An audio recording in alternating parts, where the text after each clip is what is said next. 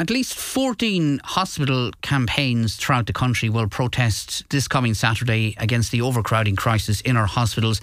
They include protests outside both Sligo and Letterkenny University hospitals. Uh, the protests are being organised by the National Hospitals Campaign, and the main organiser of the event, Deputy Peadar Tóibín, the leader of the Aontú Party, was on our show the week before last, telling us more about these events and what's planned. Um, the main campaigner behind the protests at Sligo Hospital is Kieran Tracy, and he's on the line now. Kieran, good morning and, and welcome to the programme. Um, good morning, Niall. And I think, first of all, you, you've, you've quite a personal reason for, for getting involved and being one of the main organisers of the event. Can you tell us why? Well, I, I, I'm, I'm, I'm a resident here in the Northwest for the last 20 years. I, origin, I, I came I, am originally from the Midlands, but I came to the Northwest from Dublin. And, you know, when, when I came down here first and obviously I looked around and Sligo had a great reputation. Sligo Hospital had a great reputation, had a wide things, um, range of services and everything, which seemed to be somewhat curtailed because they're now, you know, they're now a, a tier three rather than I would say a tier four hospital. But I also had personal experience with the A and E in that um, I, had two injuries where I had to be treated. And, and in the early days when I was down here, I was in and out of the hospital in um, with, with, with a fractured leg. I was in and out and treated and plastered and sent home within three hours. Now, the other, only not too long ago, an elderly member of my family uh, had collapsed twice during the day. The ambulance turned up the first time. They thought they could do without bringing her to Sligo. Uh, she collapsed the second time. And they brought her down to Sligo, and obviously we were concerned. We followed the ambulance down. And um, she's, this lady who's now 87, she sat in the ambulance for three hours outside Sligo A&E, waiting to be brought into the A&E before she was even looked at in the A&E. And, and we were sitting there in a car, and we, it was during COVID time, so we couldn't go near anywhere. And uh, and it just it was so frustrating to see this happening. Now, this has nothing to do with the, you know, the health healthcare staff. It's it's a demonstration, in fact, in support of our healthcare staff because the, the treatment she got was uh, second to none, when both by the ambulance crew and by the nurses and doctors when she was brought into the hospital itself. So it's just this total mishmash of disorganisation like while that ambulance was sitting there with with, with this lady for for three hours, it couldn't go and collect another patient. You know, so there's there's a lack of joined up thinking, yeah, and and it really is appropriate to. Um, you know, we need to start venting. We're very quiet people, Irish people, and we say, ah, sure, it'll be grand on the day. But we need to start letting this government know that and whatever government is in, because this isn't just this government, it's the last government and even the previous government, uh, we need to let them know that people are serious about uh, the, the, the, requirements to have a good health service and throwing money alone at it. Billions of euro goes into health every year, but throwing money alone isn't going to solve it. There needs to be reorganisation. The, the health HSE needs to be to be um, reformed, I, I, would say. You know, I'm not even saying abolished. They, need to be reformed because if, if, you abolish it, the people who are working there will just go into the new organisation. They need to reform reform this so that uh, and that the resources which have been cut back and cut back and cut back um, are, are put back in place. For example, on, on a national level, yeah. we have lost 6,000 beds since 2008. You know, we, we now have uh, 2.2 beds per thousand of population, whereas back in 2008 we had nine beds per thousand of population. And in the intervening period, um, the population has grown from 3.5 million to 5.5 million. So somebody has to wake up and smell the coffee. And I think the only way uh, they will wake up and smell the coffee is having people coming out and demonstrating. And mm. I use the word demonstration rather than protest. Yeah. All right. Okay. Um, so, and, and will, will, I, I, think you're right. I think I think Irish people in general are are, are uh, you know they're, they're a lot less vocal, let's say, than in other countries about basic mm. services. But do, do, you think it is at the stage where people are so angry as you are, and the experience you have, many people will associate with, no doubt about that. Will that um, lead to them coming out, do you think? Uh, I, I hope to, so. To a I demonstration. I mean, there, there is there is every you know every radio program I, I've listened to of, of late, uh, both local and national. There are people complaining about this. There are stories going out there about elderly people not not just being on a trolley, but slumping over chairs. I saw photographs of elderly people who've been in for 24 hours and they hadn't even got a trolley. You know, I, I think there is I think there is a, a, an anger building up. Um, that you know we have trusted our politicians in government to do what's right. They keep on saying that they are sorting it out, but you know, like if you if you even if you just look at what happens up in the northwest, like we um, is the is the hospital group that we have, right? So that includes the hospitals from Galway up to Letterkenny, right? Mm-hmm. Now, when they're looking for step down, they deal with two community care groups.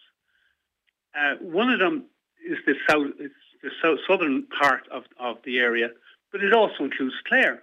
So Clare, even though it's not in this, the Saolta group, are actually um, in the same community care group, and the same in the north half of the the, the, the Saolta region.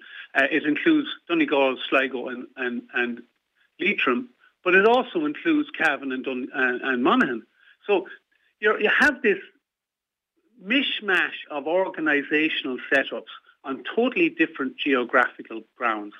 You know, and, and we have, for example, our, our our category four hospital is actually in Galway.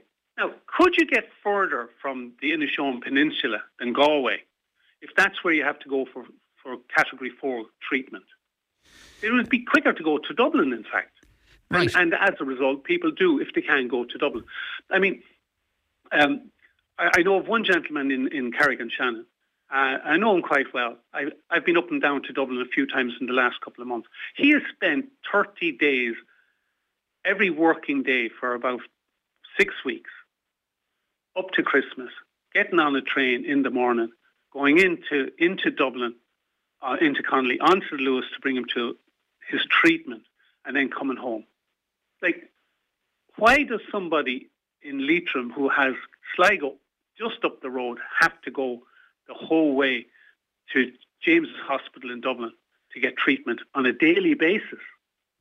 You know, Okay. and so there's got to be some. There's got to be some Okay. way of making sure that this, instead of bringing the people to the services, we need to bring the services to the people. You feel very, very strongly about this, quite obviously, for reasons which you've quite eloquently outlined. For those who may have a doubt about attending uh, this event on Saturday, saying it's maybe politically motivated, it's a chance of kicking the government. Is that the case or not? Is there any no, I don't. I don't. I don't think so. And I think I. I think that comes out of the fact that it's a, it's both a, a non-party and cross-party uh, event. It's all the different hospital groups. Some of the hospital uh, protest groups are run by, like for example, Navan. You mentioned Peadar Tóibín in Navan, right? Yeah. So Peadar is very strong there. He's the chairman of the, the hospital um, protest group in, in, in Navan because they're trying to close down the A&E. But then you have other parties like Sinn Féin and, and some Fianna Fáil and Fine Gael council and TDs are involved in the other ones, you know, down in Limerick and places like that, you know, uh, in, in, in Louth and uh, etc. You know, so it, it isn't one party, and that's why. I mean, uh, for example, I'm trying to organise this. I made inquiries to see if there was a protest group um, in Sligo before I did anything, and I made extensive. Um, extensive uh, research to see if there was a, a group already operating with regard to the hospital. I couldn't find anybody. Now, maybe there is, and if there are, please come out.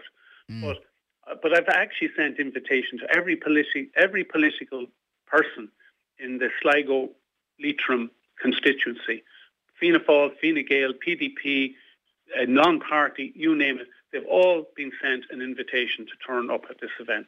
So it's not it's not a a political event in that sense. Uh, perhaps the government, um, those those um, politicians, uh, local councillors or TDs who are associated with the government may not turn up, but at least anybody else who wants to turn up can turn up. And if they want to turn up, they're more than welcome as well. It's at one o'clock on Saturday. It's part of a national day of demonstrations, as you put it, uh, Kieran. Yes, exactly. Okay. It's to demonstrate the feelings of the people. It, you know, it's out there to support the healthcare staff.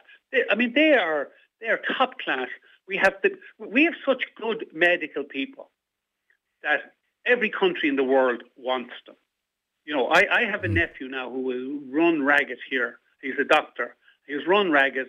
He he had no life, and he emigrated to Australia. Uh, within within a year of going to Australia, he is now appointed a consultant. You know, and he has a lifestyle and a schedule. Like we have to we have to reform the way our staff are work. They're run off their feet. I mean, it's appalling. Uh, not only are we overcrowded, but we're also under resourced. I mentioned the right. 6,000 less beds. We have, for example, in the middle of COVID, uh, we tried as a country to increase the ICU beds. And we did. We brought them up from a couple of hundred to 200 and something to 300 and something. It, since COVID, that, num- that higher number has dropped back. Now, there was a report um, prepared about the level of ICU beds that we need in this country. And the report requires 200 more than we have.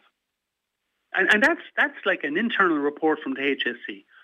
We, we know for a fact that we've 30% fewer GPs. You know, the other day we had the HSE saying, don't come to the A&E if you can avoid it. Go to your doctor, go to uh, other healthcare, you know, professionals like the chemists and that.